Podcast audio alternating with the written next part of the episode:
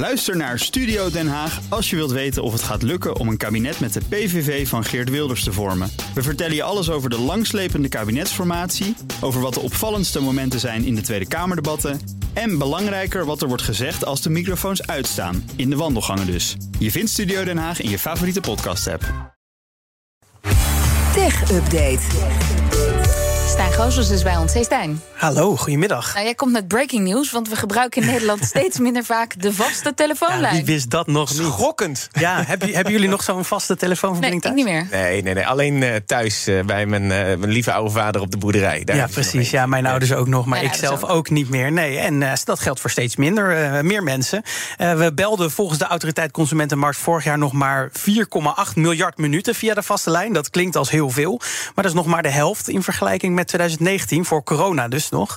En eh, ook het aantal sms'jes daalde van 3,3 miljard in 2019 naar nog maar 1,8 miljard verstuurde sms'jes in 2022. Dat eh, komt natuurlijk omdat we allemaal WhatsAppen tegenwoordig. eh, Telegrammen. of telegrammen, of facetimen, of ja, ga zo maar door. Genoeg, genoeg sms-mogelijkheden.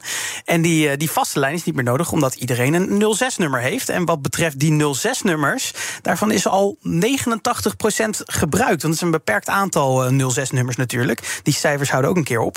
En die vraag die blijft stijgen. En er komen elk jaar weer maar een beperkt aantal oude nummers vrij voor het her- hergebruik. En de ACM die adviseert nu dus om de 06760-nummers vrij te geven voor mobiele nummers. Eh, dat waren, die waren vroeger bestemd voor het inbellen op het internet. Eh, dat en niemand meer, nee. wordt tegenwoordig amper nog gebruikt. En dan heb je ook nog de 0970-nummers. Die worden gebruikt voor slimme rookmelders en alarmsystemen. Die, worden, eh, die op afstand moeten die natuurlijk ook met het internet eh, ja, ver- verbonden zijn. En dat gebeurt met dat soort nummers. Daarvan zijn er 100 miljoen beschikbaar. En daar is ook al bijna de helft van vergeven. Dus dat gaat hard. En die categorie die, eh, zal niet stoppen met groeien. Dus daar moet misschien binnenkort ook maar naar een alternatief gezocht worden. Heb jij al een nieuw 06-nummer gehad ooit? Nou, ik moet je eerlijk zeggen, ik denk dat ik nog steeds mijn high-SIM-kaartje in mijn telefoon heb zitten. Dus Kijk. is van, eh, nog van voor de KPN-tijd. Dus nee, ik heb nog steeds hetzelfde 06-nummer als in het begin. Ik ook. Ik heb mijn eerste 06-nummer. Jij, Kees? Ja, ik ook nog steeds. Lekker duurzaam. Het wordt ook heel veel waard dus, als ik jou... eh, Ja, waarschijnlijk wel. Dan kan je hem gaan verkopen voor heel veel geld. En dan, de FBI waarschuwt... laat je telefoon niet op bij openbare oplaadpunten. Want die kunnen door hackers gebruikt worden om je smartphone te hacken. Op hotels en luchthavens en in winkelcentra heb je van die punten Ja. wel eens. Dan kun je een telefoonkabel in een USB-poort steken. Dan laat die op. In de, zelfs in de trein tegenwoordig in Nederland ook. Maar er kan dus eh, ook data over zo'n eh, USB-poort of via een kabel naar je telefoon gestuurd worden. En zo'n USB-poort kan gemakkelijk gesaboteerd worden door hackers. Eh, de Amerikaanse veiligheidsdienst die twittert daarom met het advies: gebruik een normaal stopcontact of neem je eigen oplaadkabel mee.